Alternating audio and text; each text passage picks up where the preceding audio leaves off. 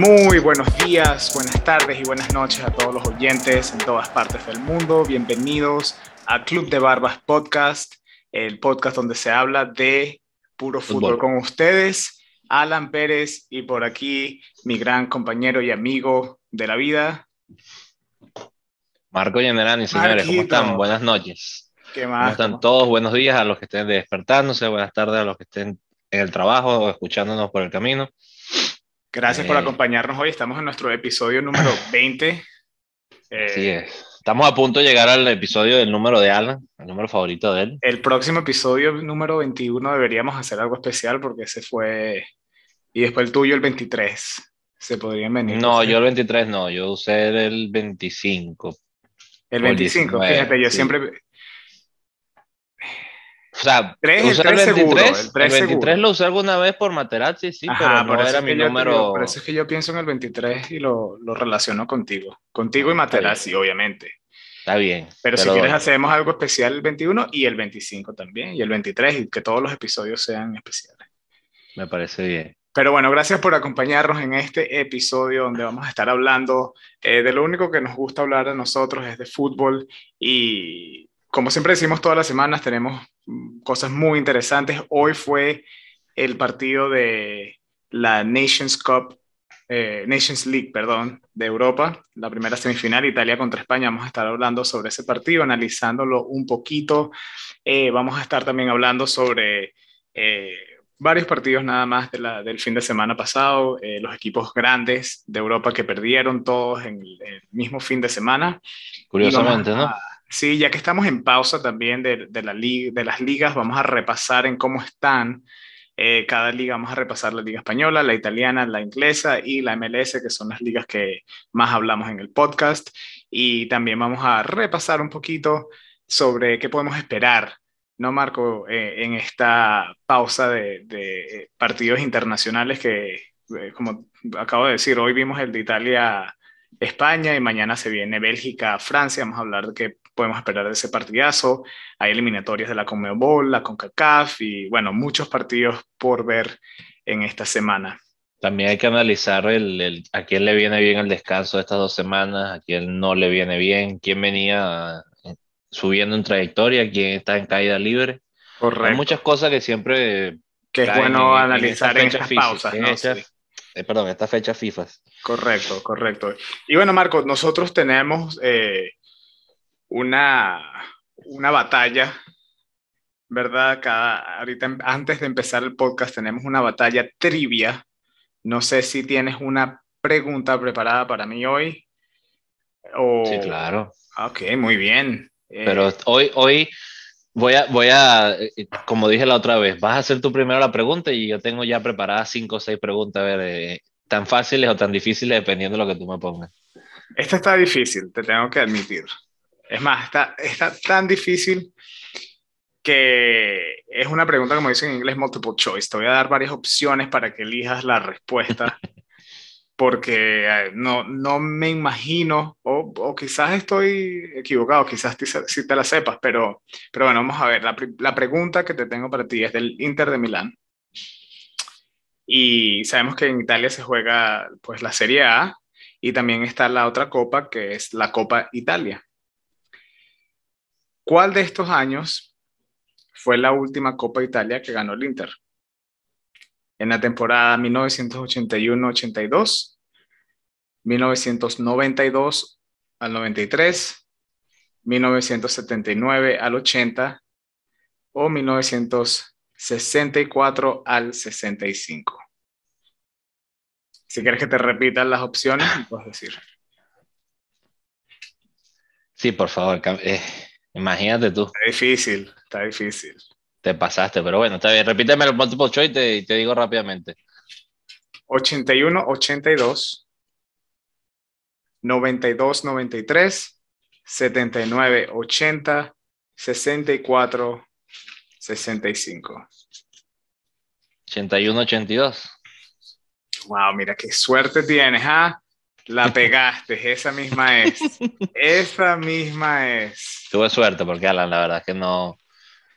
Eh, te tengo que agradecer el multiple choice porque no, no fui capaz. pero bueno. Está difícil. Pero ¿Cómo bueno, va el calendario? 2-1, ¿no? Acabo de hacer mi primer puntico. Acabas de hacer tu primer punto, correcto.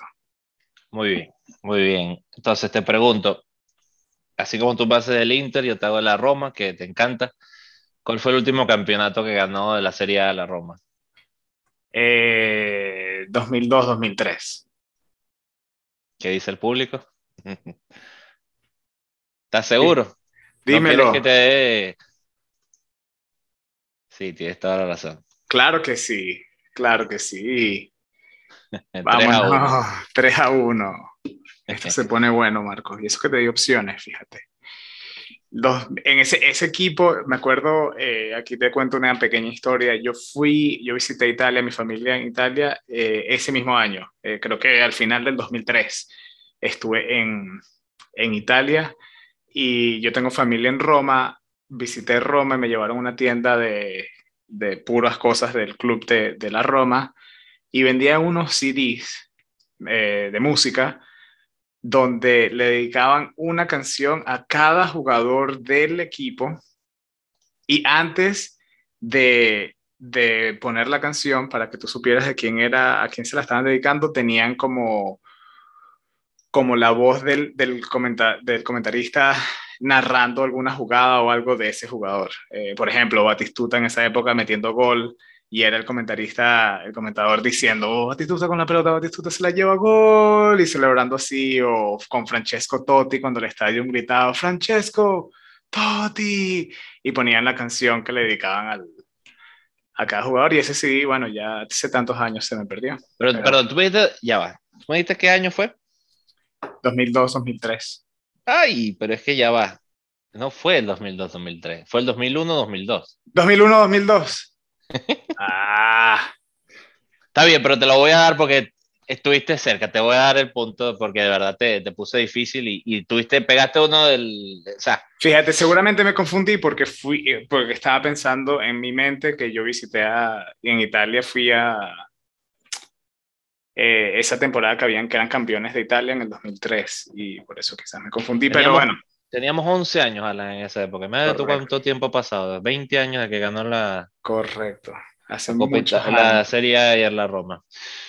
Pero bueno, hablando de resultados 2 a 1, 3 a 1, uno quedándonos especial... hablando de Italia, exacto. Vamos a hablar, quedándonos en el mundo europeo. Creo que se va a hablar mucho de la polémica del. Primero, Italia pierde, me dijiste tú, 37 partidos seguidos sin perder, rompe la racha España. Y como siempre, vamos entonces a analizar un poquito la polémica. Eh, no tuve el chance de ver el partido completo. Eh, por bueno, como lo hemos dicho, el horario de trabajo y todas esas cosas, pero si te voy a hacer una pregunta, como dice, fue amarilla el codazo Bonucci, lo que habíamos hablado, y te pregunto, Alan, ¿sientes que el VAR ha debido intervenir o no intervino? Mira, yo, yo que vi el partido, eh, esto, esto, fue, esto fue la situación. Cuando, cuando uno ve la, la repetición, claramente tú puedes decir, bueno, eso fue una falta y, y, ya, fue una falta y, y, no era para amarilla. Quizás sí era para amarilla.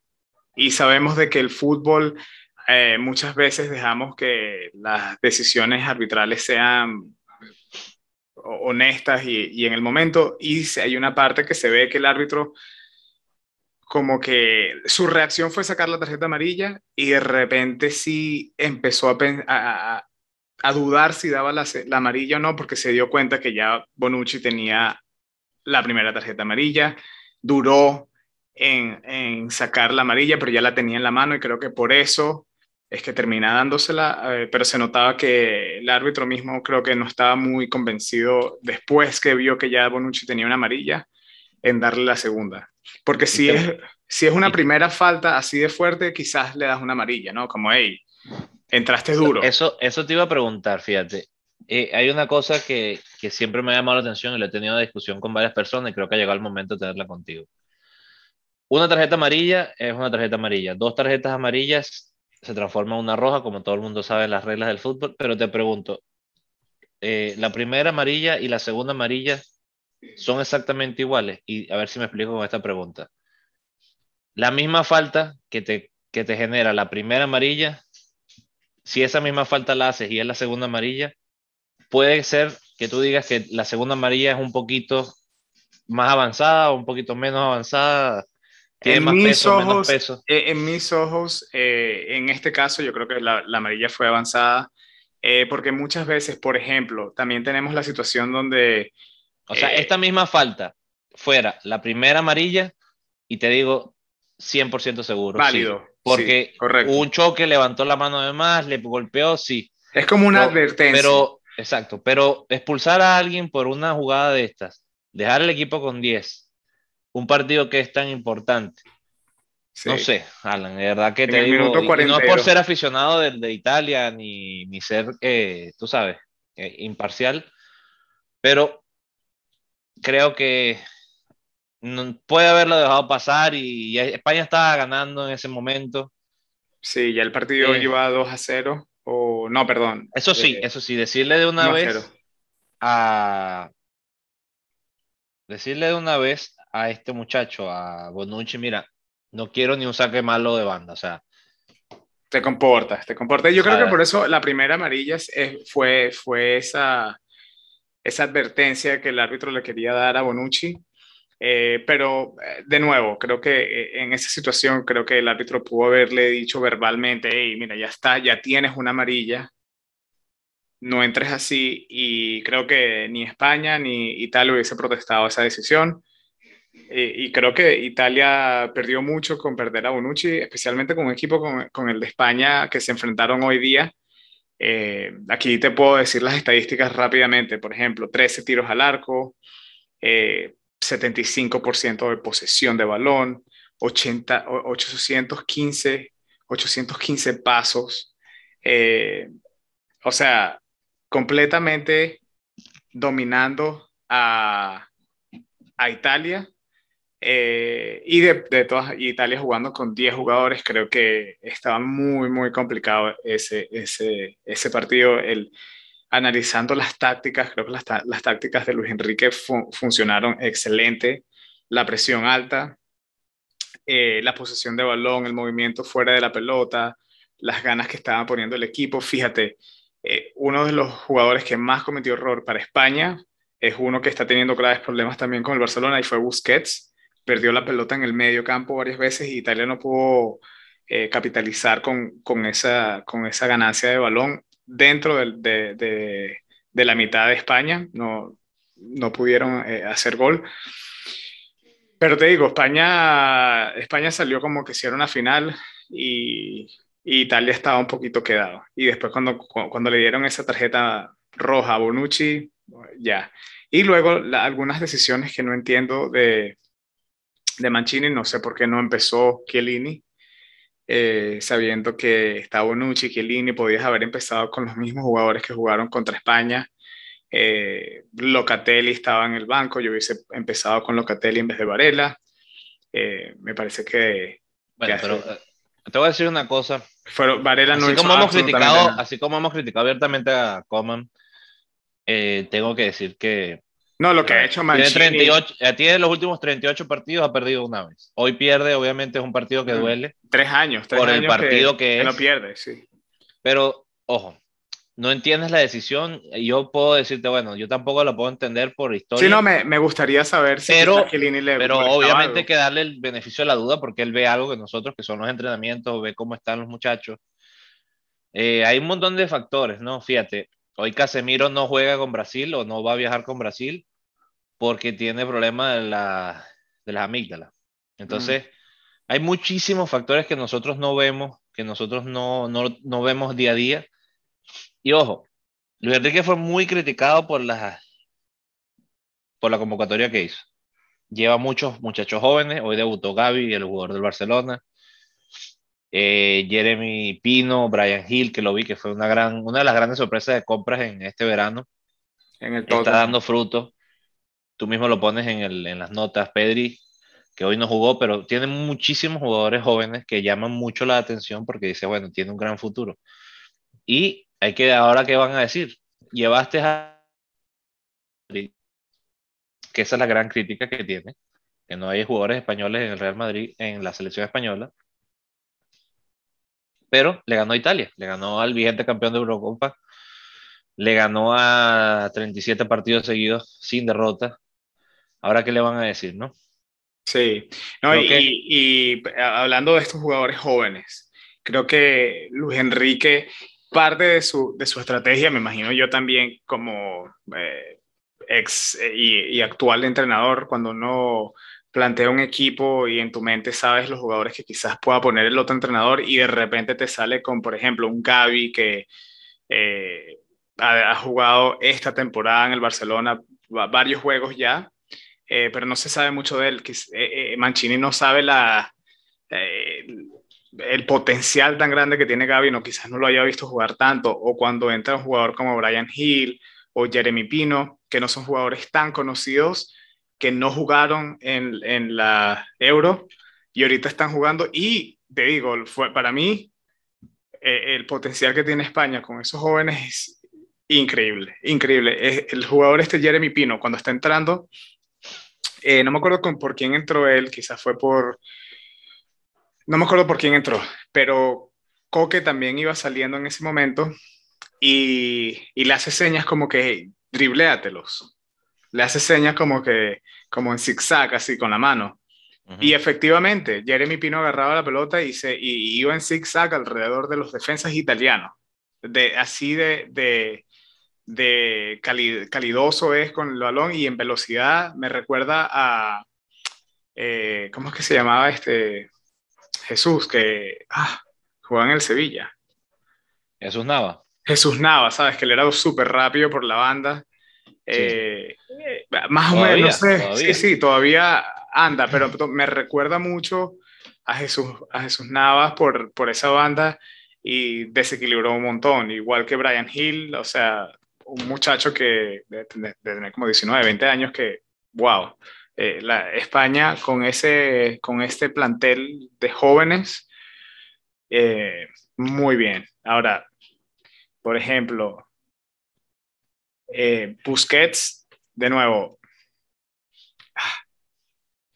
es el capitán, tiene la experiencia, pero yo no sé si... No, no sé. Quizás es un momento, tú dices, de, ya relevarlo. Sí, sí, sí. sí, de, ya dejarlo como sustituto. 100%, puede ser. 100%. Puede ser que sí. Hay que, hay que admitir que, que pareciera que Luis Enrique sí tiene un favoritismo, obviamente, hacia sus exjugadores del Barcelona, pues se ve que, por ejemplo, me parece increíble que Eric García haya estado en la convocatoria de, no jugó, ¿no? Pero, sí, pero Eric García no está en, condiciones ahorita. Y, te digo, creo que se pasaron de mecha, tanto él como Pedri, que jugaron Eurocopa, Juegos Olímpicos, no hicieron pretemporada y siguieron, o sea, el cuerpo les está pasando factura me parece que Aspilicueta ahorita tiene más, más peso específico, el mismo Torres o Laporte, sobre todo Laporte que está jugando titular en el City con un montón de, de, compañeros que son clase mundial. Sí. o sea, te digo, yo veo a veces la, la banca de, del, del, Manchester City y ves a Ake, que es, es verdad, juega en Holanda, no es que es ningún desconocido, pero él es como que el cuarto, quinto central de ese tremendo equipo y tú dices, wow, se fue Eric García y, es como que no se haya ido ninguno, o sea, porque no es como dices, bueno, se fue Sergio Ramos y ahorita ves un hueco en el Real Madrid, no, o sea, tienes cuatro o cinco buenos jugadores que te tapan tranquilamente. Sí. Eric García tiene un gran futuro, me parece que sin, sin mucho problema puede ser inclusive mejor que Piqué a la larga.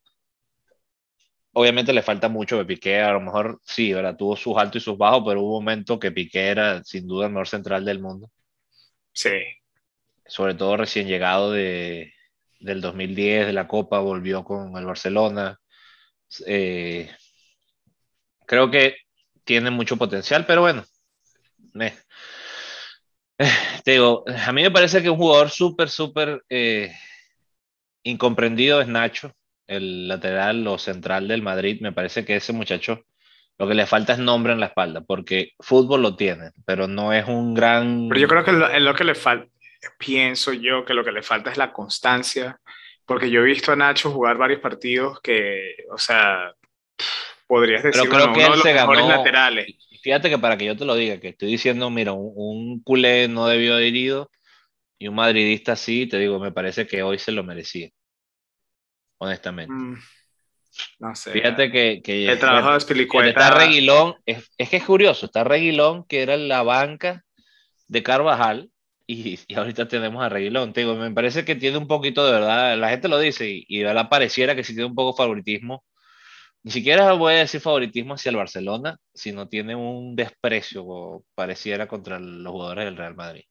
Mm, sí, bueno, qui- quizás. Quizás, quizás, no lo podemos saber.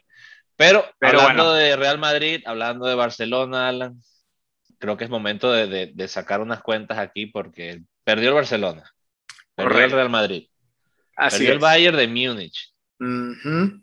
y el, el equipo del momento, el Paris Saint Germain, y El- lo más el curioso equipo que es está en las no noticias. chutó al arco con Mbappé, Di Con el María, trío, el tridente más, más eh, costoso, quizás más talentoso que hay en todos los planteles hoy en día. Eh, y bueno, me parece que, y esto es algo que, que te quería mencionar sobre esto, que muchas, muchas páginas de internet y muchos notic- noticieros hablan sobre estos equipos perdiendo el fin de semana. En esta temporada tú pondrías a Barcelona como uno de esos equipos de los más grandes si lleva tres, cuatro partidos seguidos perdiendo. Sí, claro, ¿sí? todavía sí. A mí no me, me sorprende, o sea, a mí me preguntaban la semana pasada, "Güey, ¿qué, qué- qué- cómo crees que quede el partido con el Bar- del Barcelona? Mira, pues, puede que lo ganen, puede que lo ganen, pero si pierden no me sorprende. No, definitivamente es no, que pero ojo, estaba ojo, esperando que perder, perdiera. Ojo, ojo, perder 2-0 contra este Atlético de Madrid que tiene tremendo equipo, tampoco es lo peor del mundo. Malo es resultado perder con el Granada, perder contra equipos más chiquitos, porque ahorita el Atlético de Madrid, vamos a estar claros, tiene más plantel que el Barcelona. Hombre por hombre, cualquiera Hombre de por hombre, que se- que entrenador, quizás, y te digo, quizás Eh, la portería, que podemos tener esa discusión, o Black Ter Stegen, ¿quién es mejor? Pero del resto de las líneas, creo que hombre por hombre, de los 10 jugadores de cancha, sin mencionar al portero, creo que 9 u 8 son, voy a favor de, del estoy de de acuerdo, Madrid. estoy de acuerdo. Y te digo, y, y si, si está Pedri en la cancha, meto, bueno, digo, Pedri es mejor que, que el que, el que compare. Porque del resto, ni siquiera Depay, ni si, nada, ninguno. De verdad, están teniendo un bajón increíble. Y- los laterales, y, ¿Viste la celebración de, de Luis Suárez? curiosa, pero no me sorprende. Él siempre fue muy polémico, no me sorprende ese tipo de, de celebraciones. Ejemplo, sí. Pero, mira, ya no está bien- Messi, bien ya no está hecho. Neymar. Bien hecho. Es el momento de, mira, ya se cortaron los vínculos, ahora es momento de, de- de sacar las cosas como son. Sí. Hoy leí también por ahí, dice, mira, y, y sería tan difícil pensar volver a tener la del tridente del Barcelona en el Paris Saint Germain. Y te digo, no sería tanta locura. Estás hablando de Suárez con Sí, eh, porque Neymar y Messi. una de las cosas importantes de la semana, que no la mencionamos en el resumen, pero creo que todo el mundo lo leyó, conozcas o no conozcas de fútbol, es la entrevista que se le hace a Mbappé, donde él confiesa que sí, él se quería ir del Paris Saint Germain, que él quería ir al Real Madrid, no pudo porque el presidente le dijo, mira, o sea, no lo vas a hacer, o sea, Ujú. y, es- y es curioso, si hubiéramos hecho el podcast ayer, Alan, hubiéramos hablado de, mira, se, no hay nada que hacer, eh, Mbappé es este año y va para el Madrid. Y hoy, curiosamente, sale la mamá diciendo en una, en una entrevista que están avanzadas las, las conversaciones con el Paris Saint Germain. Entonces, cabe analizar entre líneas. Una, está pidiendo que entonces se le dé más dinero y, y se cierre eso lo antes posible. O de verdad están convenciendo con, con este proyecto a, a Mbappé de quedarse. Y, y no me sorprendería por lo que vamos a hablar ahorita, que es los malos resultados que está teniendo también el Real Madrid que, que han sido mejores que el Barcelona, sí, pero como tú mismo dices, el Barcelona ahorita no es un punto de comparación. Él es- eh, tú estás compitiendo contra el Atlético de Madrid en este momento para ser campeón en España. En este momento ni el Real Madrid ni el Barcelona tienen equipo para competir con el Atlético de Madrid. Le duela a quien le duela. Sí, el Atlético de Madrid podría ganar esta liga de nuevo si, Y ninguna sorpresa, Alan. sin ninguna sorpresa y, y está en ellos, en verdad, está en ellos, porque lo mismo que tú dijiste, o sea, un Atlético de Madrid y Barcelona y mi, mi plata está en el Atlético de Madrid. Atlético de Madrid y Real Madrid y le pongo plata al Atlético de Madrid de la manera que están jugando, ¿no? Y, y por el plantel que tienen. Ahora, eh, dime. Lo que, lo que habíamos repasado, de que vamos a repasar las ligas, me parece que si repasamos la española, que es la que estamos analizando ahorita, es quién vence al Atlético de Madrid. Creo que esa es la... Bueno, así como estamos... si así empieza la noticia, creo si empezamos a analizar aquí, podemos ver tenemos de primer lugar al Real Madrid empatados con 17 puntos con el Atlético de Madrid, eh, ambos con 8 partidos jugados. Y bueno, mismas victorias, mismos empates y una pérdida ambos. Eh, luego de tercero tenemos al Real Sociedad, cuarto al Sevilla, quinto a los Asuna, sexto Rayo Vallecano. Y luego por allá, mitad de tabla, tenemos al Barcelona de noveno, y actualmente en las posiciones de, eh, eh, ¿cómo se dice? De descenso. De descenso, gracias. Eh, tenemos al Getafe, al Álaves y al Levante. ¿Ok? me parece que el Real Madrid tiene algo que tú has mencionado varias veces en este podcast y es el peso de camisa de que son el Real Madrid y muchos partidos que están perdiendo o eh, logran la remontada a, último minuto a pesar de estar jugando un partido mediocre, quizás no están jugando el mejor fútbol, el más si llamativo. Memoria, si hacemos memoria, esto le pasó a Zidane también, donde ellos ganaban en el, se le decía en chiste, el 90 y Ramos, que tuvieron varios partidos, inclusive ganaron una de las Champions con un gol del, del 90 y tantos, con un gol de cabeza de Ramos, donde se las pasaban ganando partidos a minuto 85 en adelante volteando los partidos. Y eso tú sabes que, mira, si te sale, chévere, pero estar perdiendo y tener que voltear los partidos no siempre es tan fácil, tú lo sabes. Correcto. Entonces, mira, el, el Atlético de Madrid, si lo analizamos, cómo viene, venía de abajo, está subiendo. O sea, venía de menos a más y el Madrid ahorita está de más a menos. Definitivamente pierde el, Ciertamente perdió dos partidos haciendo 30 goles, eh, perdón, 30 chutes al arco, haciendo un gol y, bueno, han recibido dos, que es lo, llamativo, que eso no estaba pasando. Me parece que justamente habría que decir que Courtois está en su mejor momento hace muchos años, donde lo para todo. Y aún así, mira, no, no están teniendo una certeza defensiva. Me parece que Capello lo dijo perfecto hoy. Y los centrales del Madrid no son clase mundial. Alaba está en ese, en ese lote seguramente, pero no está en su mejor momento. No está bien acompañado, militado, no está, no está teniendo el, peso que tenía Varane o Pepe o bueno, Sergio Ramos, no voy ni siquiera a meterlo. Sergio Ramos estaba en otro nivel. Sí. Pero definitivamente tiene un equipo que si es campeón nadie tampoco se va a quedar sorprendido. No, no, no, no va a ser sorpresa, sí. Pero me parece que hombre por hombre también el Atlético de Madrid tiene más plantel. Pero si tengo que decir, Benzema ahorita es el centro delantero de moda del mundo. Eh, hay que decir también que Modric... Y, y grande sorpresa, grande sorpresa de quinto lugar aquí el Osasuna con 14 puntos. Fíjate, el primer lugar Real Madrid tiene 17. Eh, eh, no nos podemos olvidar de que el Sevilla también, me dijiste. El Sevilla, bueno, pero el, Sevilla de cuarto. El Sevilla luchó durante el año pandemia fuerte, eh, estuvo allí, estuvo allí, estuvo a punto también de lograrlo. Y bueno, y el Real Sociedad también aquí. Eh, la Real Sociedad no es, no, creo que raro que esté ahí arriba. Lo que es raro que esté ahí arriba al final de las temporadas. De verdad que la Real Sociedad puede tener unos grandes arrancones y después tener unos bajones también impresionantes. Sí, está interesante. Ahora, ahora más interesantes están las otras dos ligas. Creo que por nivel de interés voy a dejarla, que es más interesante para el final. Pero la italiana, que es la, la Vamos a la italiana. En segundo lugar, creo que también está buena y sabrosa de analizar porque no se sabe nada. Nada de nada, ¿no? Y bueno, tenemos de primer lugar al Napoli, que es el único equipo, el único equipo de Europa actualmente que sigue invicto tienen siete partidos jugados, siete partidos ganados. Los otros equipos que estaban invictos ya cayeron este fin de semana. Eh, uno de ellos siendo el Paris Saint-Germain, creo que el otro era el Bayern. Eh, luego, en segundo lugar, tenemos al Milán, De tercero tenemos al Inter, Internacional de Milán. De cuarto lugar tenemos a la Roma y ojo, estos son de tres puntos de diferencia cada uno de cada posición. Eh, todavía el alcance, cualquier posición al alcance de cualquiera, no es como que si hay alguien que se está eh, dominando la, la, Serie A, a pesar de que el Napoli lleva siete ganados. Sí, bueno, el Napoli está eh, dominando sin duda, pero no, no, no, todavía no tienen esa brecha. Sorpresas, sorpresas de la Serie A.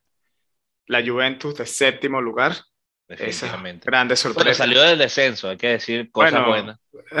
sí, eso es verdad, porque en algún punto estuvo allá abajo, eh, pero de todas maneras se me hace muy raro eh, ver a la Juventus eh, casi que en mitad de tabla, al igual que el Barcelona, ¿no? Esas son grandes sorpresas de verlo ahí y, y eso es lo que estamos viendo. tenemos aquí un equipo que no está en el descenso, pero está casi ahí me gustaría verlos mejorar. El Venecia, equipo que ascendió en esta temporada y ha ganado nada más un partido, empatado dos, ha perdido el resto, cuatro partidos perdidos.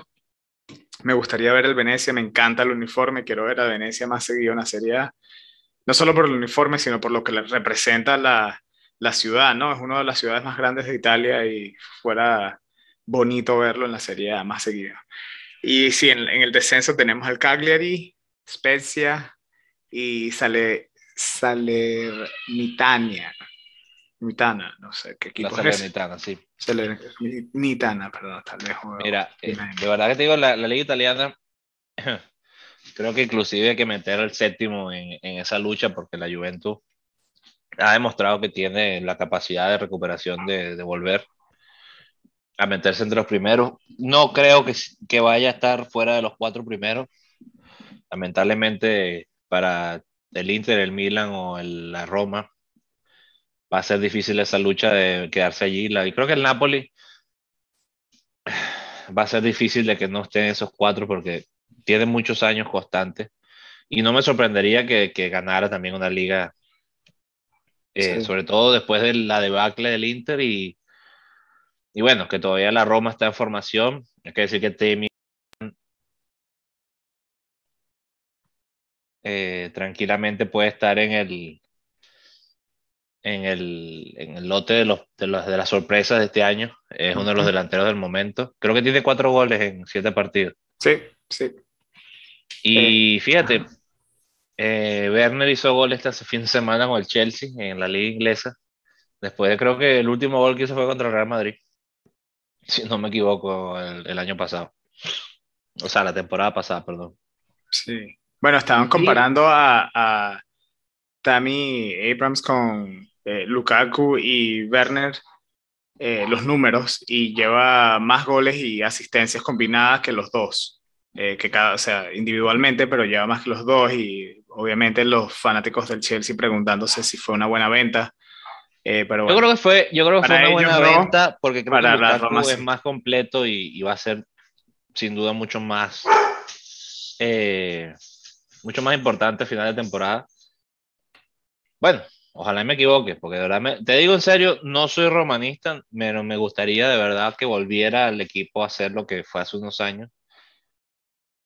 Eh, sigue siendo un equipo importante, sigue siendo un equipo que da miedo siempre que juegas contra ellos, pero quisiera verlo de verdad en la, en la, de la parte alta de la tabla. Sí, y eso es lo que la gente quizás, si no siguen la serie, no se dan cuenta que, o sea, te nombro los equipos del, del primer lugar hasta el décimo, y la Serie A es una serie, es una liga competitiva. Tenemos al Napoli, al Milan, el Inter, a la Roma, Fiorentina, la Lazio, la Juve, Atalanta, que Atalanta ha jugado unas últimas temporadas muy buenas, el Boloña, y por décimo tenemos Empoli, onceavo tenemos al Torino, el Udinese está, está, ahí, Sassuolo, son equipos buenos, equipos que, que dan pelea y, y, a pesar de que, por ejemplo, la Roma, que no ha ganado, que no ha estado quizás consecutivamente en la Champions League en los, en los últimos eh, eh, años, siempre están peleando y siempre es un partido que... Siempre te roban puntos, siempre son equipos importantes. Correcto. Y bueno, creo que queda analizar la liga que está ahorita, de verdad, impresionante. Del puesto 1 al puesto 9 hay 5 puntos de diferencia. Es impresionante. lo parejito, lo parejito que están. Eh, fíjate que tenemos del puesto 2 al puesto 6, cuatro eh, victorias, dos empates y una derrota. Exactamente iguales. La diferencia, obviamente, los goles a favor, los goles en contra. Después, bueno, este, bueno, tú lo has venido diciendo, dinos entonces cómo van las posiciones. Estás hablando de la Liga Premier, ¿no? Sí, la Liga Inglesa. La Liga Inglesa, la Premier League. Eh, de primer lugar tenemos al Chelsea, segundo Liverpool, que indudablemente esos dos equipos están, para mí, los dos mejores equipos de, bueno, y, metemos al tercer lugar ahí el Manchester City, los mejores equipos de Europa actualmente en, en mi punto de vista. Fíjate que voy a tener que decirte una cosa que no viste, pero el, el Liverpool sigue siendo, eh, está invicto todavía también en la liga. Tiene cuatro victorias. y es verdad, es verdad, sí. Cuatro victorias y tres empates. Y eh, creo que en la Champions también tiene dos victorias, entonces está de momento también invicto como el Napoli. Como el Napoli. Eh, buena corrección ahí, Marco. No, bueno, casualidad que, estamos viendo la tabla, pero de verdad te digo que, creo que, el, no quedaba más importante y más, más avanzado el, el, hecho de que el Napoli tiene 7 de 7. 7 de eso sí no lo tiene nadie. Eh, pero sí, no, igual es bueno estar analizando y ver que el, Liverpool en verdad todavía no ha perdido. Eso es una buena anotación que hay que seguir viendo. Pero eh, también hay que mencionar, ojo, que tiene tres empates en los últimos cinco partidos. Importante. Como, venía diciendo de, del Atlético de Madrid y el Real Madrid viene de más a menos. Y fíjate, lo curioso, hay muchos empates, pero el que viene de menos a más aquí es el Manchester United, que ha venido con tres victorias seguidas y los han vuelto a poner allá en lo alto de la posición. En los altos de cuarto lugar tenemos al Manchester United. El tercero el eh, City, que nos faltó, disculpen. Sí, no, lo, lo, lo, mencioné, dije que esos son los tres equipos más grandes de ahorita, los más fuertes de Europa. Eh, quinto lugar tenemos al Everton. Eh, el equipo de, alguien que nosotros, ¿no? Salomón sí, Rondón. Sí, está jugando Salomón Rondón. justamente jugaron contra el Everton, contra el Manchester United el fin de semana. Eh, empate a uno y me parece que también hubo polémica en ese partido, fue muy temprano en la mañana, casi que madrugada aquí donde yo estoy. Eh, pero el Everton tuvo chance de ganarse y llevarse los tres puntos, pero no, no ocurrió. Y luego tenemos en descenso al Burnley, Newcastle y al Norwich. Eh, y también cabe mencionar. Y el Tottenham siguen ahí en la exacto, Cabe mencionar que el 5, 6 y 7 eh, perdón, el 6, 7 y 8, siendo el octavo el Tottenham, están allí también peleando, peleando. Todos con 12 puntos. Pero fíjate la sorpresa, el Brighton y el Brentford, que creo que al igual que el, Leicester City hace unos años, nadie jamás hubiera puesto allí en la, en la papeleta, ellos están arriba, sobre todo el Brentford que viene de, segunda división, de la liga inglesa. Sí, es como tú dijiste, vamos a ver hasta dónde terminan, ¿no? Porque siempre estos equipos empiezan bien y después de tantos partidos, después de bajas, eh, es cuando empiezan a perder puntos porque no tienen la, eh, la plantilla tan, tan profunda. Y cabe mencionar, Alan, que el Wolf, que venía de, menos, ahora está de más, tiene en los últimos cinco partidos, sí, tiene dos derrotas, pero viene con dos victorias seguidas en los últimos cinco. Eh, de verdad te digo que la liga inglesa, sin duda alguna, a lo mejor no es la que más vende, a lo mejor no es la que más llama la atención, pero la más competitiva, creo que nadie puede decir que no. Equipos grandes, equipos buenos como el Leeds United está de 16. El Leicester que viene jugando bien. El Wolves, los mismos Wolves, a mí me gusta cómo juega Wolves, sí. El Arsenal, no se nos puede olvidar el Arsenal, el mismo Aston Villa, el West Ham. Esa es la tabla media. Y te digo, Nombres importantes, el Newcastle está de 19, tú lo mencionaste antes.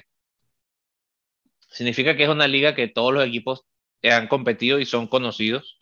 Quizás, bueno, obviamente el Norwich tiene muchos años seguidos jugando en primera, pero creo que el Brighton, el Bradford, son los nombres nuevos de, todos estos que nadie dice. Las sorpresas, las sorpresas que están ahí. están 6 y 7. Y es una liga interesante. Sí. Sí, definitivamente. Y ahora vamos a hablar sobre eh, la liga... La Major League Soccer. La, la, liga local nuestra aquí, la Major League Soccer, eh, donde no hay descenso, así que no estaremos hablando de descenso aquí, algo que hemos debatido en este podcast. Me parece que deberían agregar eso para como un incentivo para que los equipos no solamente quieran llegar a los playoffs, pero que, que no quieran que no se rindan a mitad de proyecto, porque eso es una cosa que, que, que, vale analizar, ¿no? Sí, sí, sí, sí, no, eh, indudablemente. Y así, por ejemplo, si tienes un equipo como el Cincinnati o el Austin, que están de últimos en sus conferencias, eh, que, que bajen, se recuperen y darle el chance a unos equipos de eh, lo que le dicen aquí la segunda división, que sería como el USL, me, me parece que la USL, que traigan unos equipos de allí para la MLS. No, no creo que tendría eso algo nada malo. Eh, pero bueno, así son las, eh, así están las, los standings de la MLS. Tenemos el, eh, la conferencia del Este, donde está New England de primer lugar, y yendo a los playoffs actualmente y ya nos estamos acercando eh, prontamente a, los playoffs, tenemos a New England pasando primero, Nashville, que es uno de esos equipos, esas franquicias nuevas de segundo, Filadelfia de tercero, Orlando de cuarto, el DC United de quinto, New York City de sexto y el equipo canadiense de Montreal de séptimo. Esos ocho estarían pasando a la fase de eliminatorias de, de la MLS en el Eastern Conference con el, en el Eastern Conference. Eh, Miami, que es nuestro equipo, está de 11, onceavo lugar con 27, 32 no tiene, puntos. Creo que no tiene chance. Y ya se nos están alejando, están jugando eh, pésimo, no hay otra palabra para describir el, el estilo de juego del Inter de Miami. Tienen un partido menos, ciertamente podrían Mm. Colocarse a que a cinco puntos y ganan, está muy difícil. Está muy difícil, está muy difícil ver a Maya. Y si van a los playoffs, no pasarían de la primera ronda. Y para los que no saben, eh, de la MLS eh, funciona muy parecido a la NBA. Tienes a dos conferencias, el este y el oeste. Cada conferencia tiene su propia liga con puntuaciones.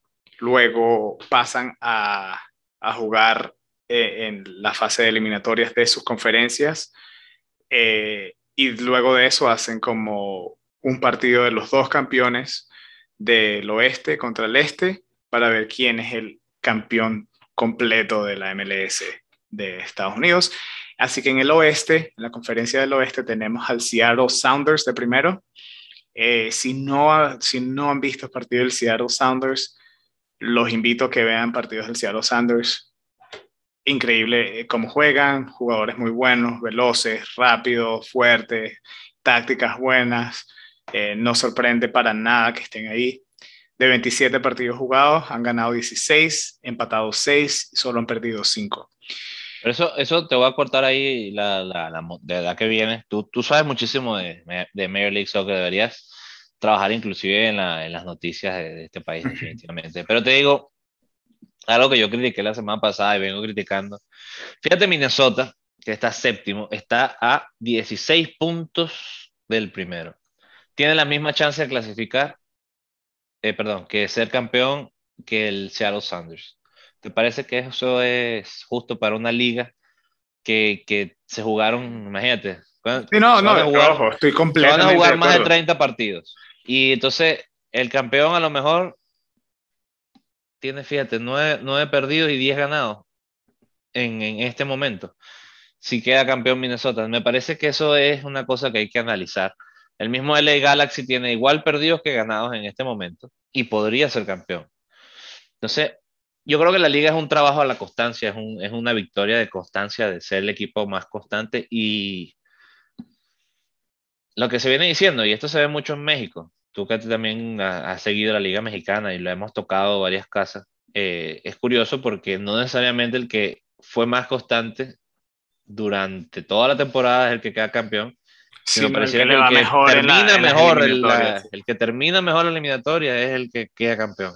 Sí, a este punto, por ejemplo, si yo fuera entrenador del Seattle, ya que no importa ya tanto las, eh, las puntuaciones, ¿no? Ya estás de primero, tienes 54 puntos.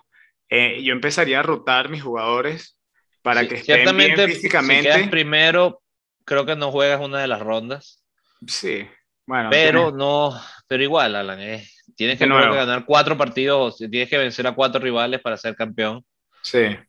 Y eso siempre es, tú sabes, es como mismo Italia. Pensándolo eh, así, me parece que, es la, la selección del momento, pero fíjate, perdió contra España y se acabó un torneo. Sí, sí, fíjate qué rabia para el Seattle después de una temporada tan buena, tan bonita que han tenido. Imagínate perder ese primer partido de eliminatoria, como dices tú, todo ese trabajo, llegar de primer lugar con tan buen récord y perder un solo partido y no poder ganarlo, eh, ganar el título, también me parece eh, injusto cuando han tenido una, una temporada tan, tan buena. Eh, Ahora, otra cosa que hay que decir, Alan, y, y, vamos a disculparnos con los oyentes de, nuestros, de nuestras ciudades, pareciera que el equipo que le vamos nosotros, equipo que le va mal en, en la MLS, el Austin, estaría en descenso en este mismo momento. Fíjate sí. que... Sí, el Austin está de último lugar en la conferencia del oeste eh, y es interesante, yo he visto, ya que estoy viviendo aquí en Austin, no, no considero Austin el equipo de fútbol mi equipo porque me gusta el Inter, pero cuando veo a Austin jugar, tienen eh, mucha posesión de balón, buena defensa, aunque pareciera que no con todos los partidos que llevan perdidos, pero no, no, e, es como un boxeador que, que, que que Sabe no tiene recibir golpes, pero que tampoco puede dar. Pero que no puede dar, en algún momento pierde, ¿sabes? En algún momento, o sea, no, no, la defensa no da, en algún momento te pueden dar un knockout. Y así es que le pasa a Austin. Muchas veces tienen la posición, tienen como el arranque, pero les falta el gol y terminan defensivamente desorganizándose. No sé si se cansan, no sé qué les ocurre, pero, eh, pero sí, es, es de esos, esos equipos que, que da gusto verlos, da gusto, no es un equipo, por ejemplo, el Inter de Miami, te puedo decir, no da gusto ver el equipo de Inter de Miami, si no le vas al Inter de Miami, bajas, muchas altas y no, lo vieras jugar. Eh, Austin sí, sí da gusto. Y bueno, como decíamos, de segundo lugar está el Sporting Kansas City, eh, Colorado de tercero, Portland, otro buen equipo de, cuarto, Real Salt Lake, quinto, eh, el equipo más decorado de, de la MLS de sexto lugar, el LA Galaxy, eh, y Minnesota, eh, también una franquicia nueva, bien recién, este equipo, yendo a los playoffs de séptimo. Mira, y, y hablando de, de, de eliminatorias de, de, partes importantes, creo que antes de analizar eh, Bélgica y Francia, Alan, ya que, estamos hablando, ya que estamos hablando de la liga de Major League Soccer, la CONCACAF, hay triple partido y mucha gente dice que estos triple, o sea, perdón, triple partido quiero decir que hay tres partidos en vez de dos, como viene siendo siempre la fecha FIFA. Y mucha gente dice que ya se va a saber en, CONCACAF quién va y quién no.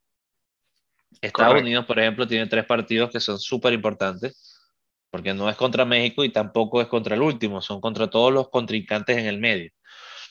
Si Estados Unidos gana los tres partidos, creo que ya podemos decir, lo vemos en Qatar.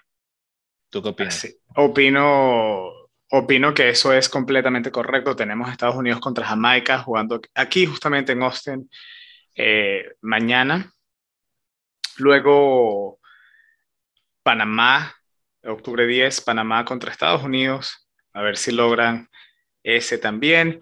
Y el tercer partido, como dices tú, sería siendo contra eh, Costa Rica, que no, está, no es que es tan fácil, eh, pero sí por lo menos están jugando aquí en Estados Unidos, que eso es siempre, eh, cuando escuchas a los estadounidenses hablar, los jugadores y también la, directiva, de que un factor muy grande de, de, jugar la CONCACAF es cuando juegas fuera de casa, cuando están países como Costa Rica, cuando juegas contra El Salvador en El Salvador, cuando juegas contra Guatemala, contra todos esos países, es como jugar en, en la Conmebol contra Bolivia, en Bolivia siempre es un partido difícil que se la pone difícil a cualquier eh, equipo, no importa si sea Brasil o Argentina, jugar en Bolivia siempre es difícil y, y eso es lo que eh, es el factor más grande para Estados Unidos, que pueda ganar o sacar por lo menos un punto jugando fuera de casa sería lo mejor. Eh, Y sí, me hay parece. Que decir, hay que decir, perdón, fíjate que, curiosamente México, que es el otro gigante de la, de la CONCACAF, juega este, esta triple eliminatoria contra los otros equipos. o sea, ninguno va a repetir partido en, me refiero contra Equipo, sí. Sí, fíjate, va a jugar contra Canadá mañana. Que muy buen partido. Canadá, un partido muy importante. Creo que es un partido que vamos a analizar bastante la semana que viene. Y Honduras y también El Salvador. Tenemos a alguien que nos acompañó eh, en uno de nuestros podcasts. Está en esta convocatoria, Alan. Se lo ha ganado. Hay que decir una cosa de, Pablo, que nos, nos, acompañó hace poco. También ya está siendo reconocido y lo, te lo mandé el otro día en, nada más y nada menos que en la misma Italia. Sí, Sale en la Gazzetta de los Sport. Un muchacho que, te digo, y esto es un llamado a atención a toda la gente que nos escucha y a la gente que sabe dónde estuvimos nosotros, que los que, por ejemplo, pudieron jugar con nosotros como jugamos nosotros con Pablo, lo cerca que estuvimos a veces de llegar a ciertos niveles y no nos dimos cuenta. Lo que fue la constancia, y es una cosa que quiero volver a invitar a la gente a que sigan siendo constantes en, en lo que quieran hacer. Nosotros tenemos un lema aquí que es puro fútbol, entonces vamos a llamar una constancia al fútbol, porque creo que si alguien sabe de ese lema es Pablito, ¿no? Sí, no, qué bueno por él y vamos a estar eh, siguiendo esos partidos de, de, El Salvador que mañana juegan contra Panamá, buen partido. Luego tenemos contra Costa Rica. El Salvador parece que va a jugar contra los mismos equipos que eh, Estados Unidos, Panamá y Costa Rica. Eh, y luego, en vez de jugar contra Estados Unidos, van a enfrentarse contra los grandes de CONCACAF el 13 de octubre contra México. Muy buenos partidos para, para El Salvador, para nuestro gran amigo Pablo. Y esperamos lo mejor para que puedan. Porque... Y el mismo Cubita, que a lo mejor lo vemos pitando algún partido. Quizás, quizás sí lo podamos ver pitando algún partido de la CONCACAF. Eh, el Salvador actualmente, bueno, lleva dos partidos empatados, los últimos dos, de los últimos tres jugados, dos empatados. Eh, así que bueno, tiene, tiene sus dos puntos. Así, todavía, sabes, el segundo lugar que es Canadá tiene cinco puntos. En verdad, cualquier persona lo puede lograr. Con tal de que obviamente tenga, obtengan los resultados necesarios. Eh, así que estaremos apoyando al equipo de Estados Unidos y El Salvador aquí en este podcast oficialmente. En estas eliminatorias de la CONCACAF también van a haber eliminatorias, Marcos, eh, en la CONMEBOL. Eh, donde también hay eliminatorias en todos lados, ¿no? En todos lados excepto en Europa, sí. Ahora, te voy a decir una cosa, la CONMEBOL creo que ya está un poquito más más definida. Un poquito más definida. Siempre va a ser obviamente importante ver los partidos. Creo que hay equipos que ya están borrados completamente. Bolivia, Venezuela. Creo que ya podemos. El sueño se muere. Que se acabó otro mundial para ellos. Sí. Sobre todo para los de nosotros, que de verdad que creo que lo vamos a lamentar porque tenemos una muy buena generación y no hemos hecho bien las cosas. Una vez más vamos a llamar la atención de Venezuela. Pero también hay que decir un abrazo al mérito, un, éxito rotundo de los equipos grandes que están arrasando. Eh, Brasil, Argentina, el mismo Uruguay.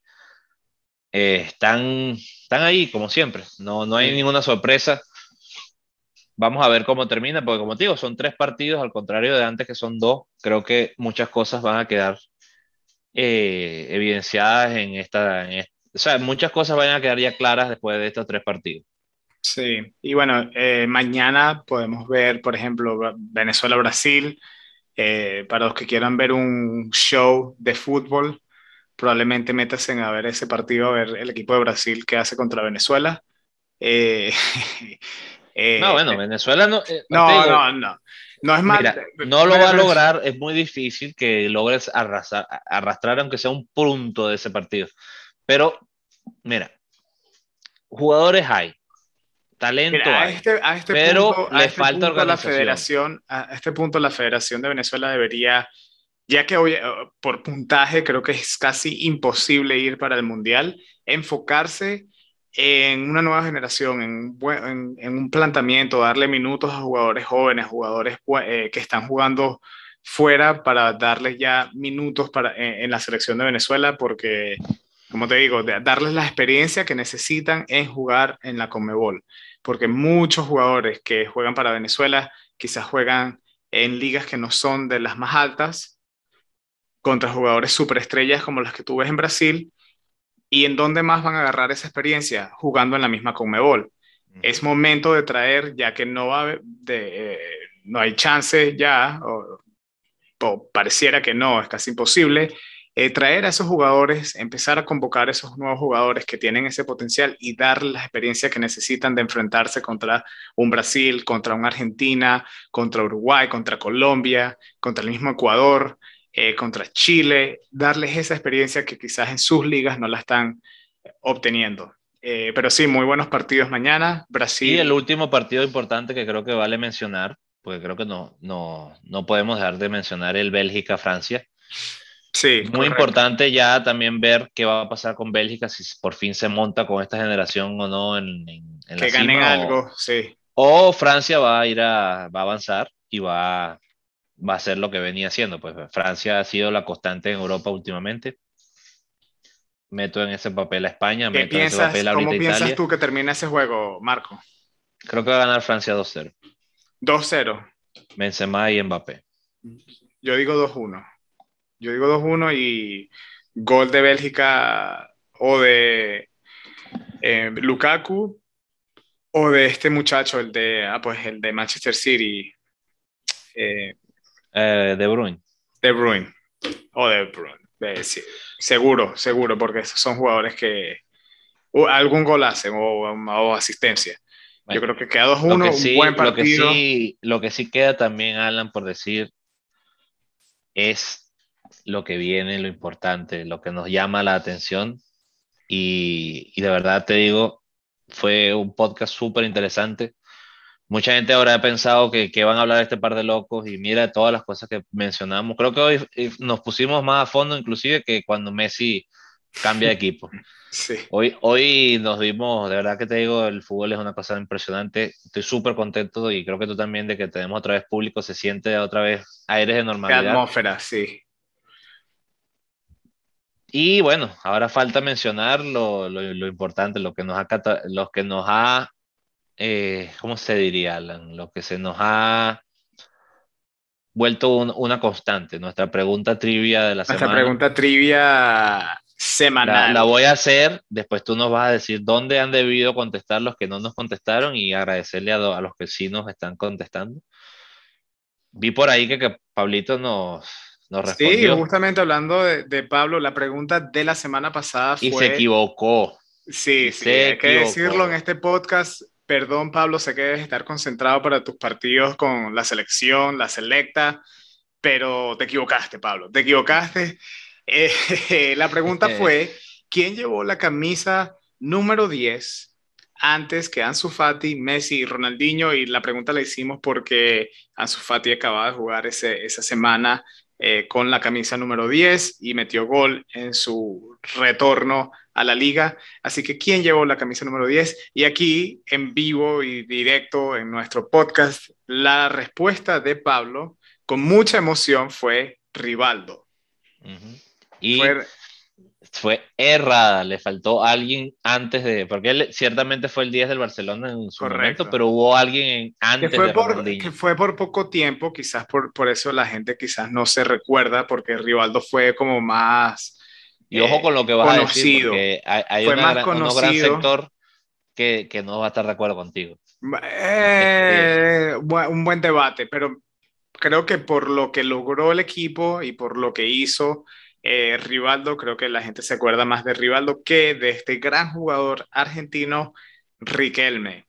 Riquelme Juan Román Riquelme. Juan Román, eh, Juan Román Riquelme llevó la, Número 10, antes, justo antes que Ronaldinho. Eh, sí, una forma fácil de acordársela fue que fue un brasilero, eh, Rivaldo, argentino, Riquelme, brasilero, Ronaldinho, argentino con Messi y ahora, y ahora se rompe el ciclo. Se rompe el ciclo con un español. Muy bien, muy bien, Alan. Entonces, bueno, voy a hacer la pregunta de esta semana. A ver, Marco. Y, pero sí, antes de, por favor, dinos dónde nos pueden seguir, dónde pueden ¿Cómo no? ¿Cómo comentar. No? Muy fácil. Pablo, vuelve a intentar. Pablo sabe. te rindes. Pablo sabe cómo responder y pueden ir a nuestro Twitter, eh, Club de Barbas Podcast, es nuestro nombre, o pueden eh, encontrarnos con nuestro eh, handle que sería arroba Club de Barbas 1. tenemos ahí la pregunta de la semana, donde la pueden responder, pueden dejar comentarios del podcast y también pueden seguir varios partidos donde estamos en vivo comentando sobre los partidos, compartiendo algunas noticias del mundo deportivo, del fútbol y pues dando, dando nuestras opiniones. Así que si eh, tienen un chancecito, den, denos un eh, seguimiento a través de Twitter para que puedan responder la pregunta que Marco nos va a dar en este instante. Bueno, Alan, volviendo a Francia, volviendo a Europa, eh, creo que es momento de preguntarle al, público. Si recuerdan, hubo obviamente una, un momento donde Francia empieza su historia y gana Eurocopa y el Mundial. Quiero hacer la pregunta con esta, de esta manera. ¿Cuáles son los dos años donde Francia es campeón y seguidamente es pero campeón del mundo y campeón de la Eurocopa. ¿Cuáles son esas, esa consecutiva en, en campeonatos de Europa y en campeonatos del mundo? ¿Ok?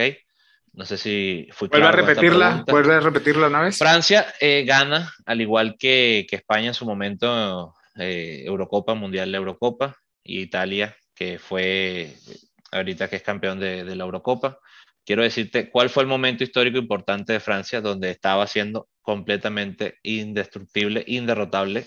O sea, ¿cuál fue, ¿cuál fue la temporada que ganaron o qué años ganaron? ¿Cuáles son los dos años donde ganan Mundial y Eurocopa seguidos? en ese orden. En ese orden, correcto. Muy bien. ¿Lo sabes? Tengo una idea, tengo una idea, de seguro sé quién estaba jugando en el equipo. Eh, y hasta quizás me recuerde una de las finales, bueno, obviamente me recuerdo una de las finales, pero la final de la Euro. Pero bueno, se las dejamos y les comparto lo que estoy pensando en este momento la semana que viene para darles un chance a los oyentes de responder la pregunta eh, a través de Twitter. Muy buena pregunta, Marco. Y bueno, eh, gracias por acompañarnos en el día de hoy. Eh, un pedazo de noticias, creo que vamos a estar cambiando los días que van a salir el podcast. Así que si estaban esperando el podcast los miércoles, va a salir ahora quizás los jueves, pero los mantenemos al tanto de todas maneras. Siempre estamos de nuevo disponibles en Twitter y vamos a estar compartiendo podcasts y episodios semanales sobre el fútbol y como siempre, Marco, como decimos aquí, puro fútbol. Puro fútbol. Muchísimas gracias a todos. Hasta luego. Nos vemos la próxima semana. Hasta luego.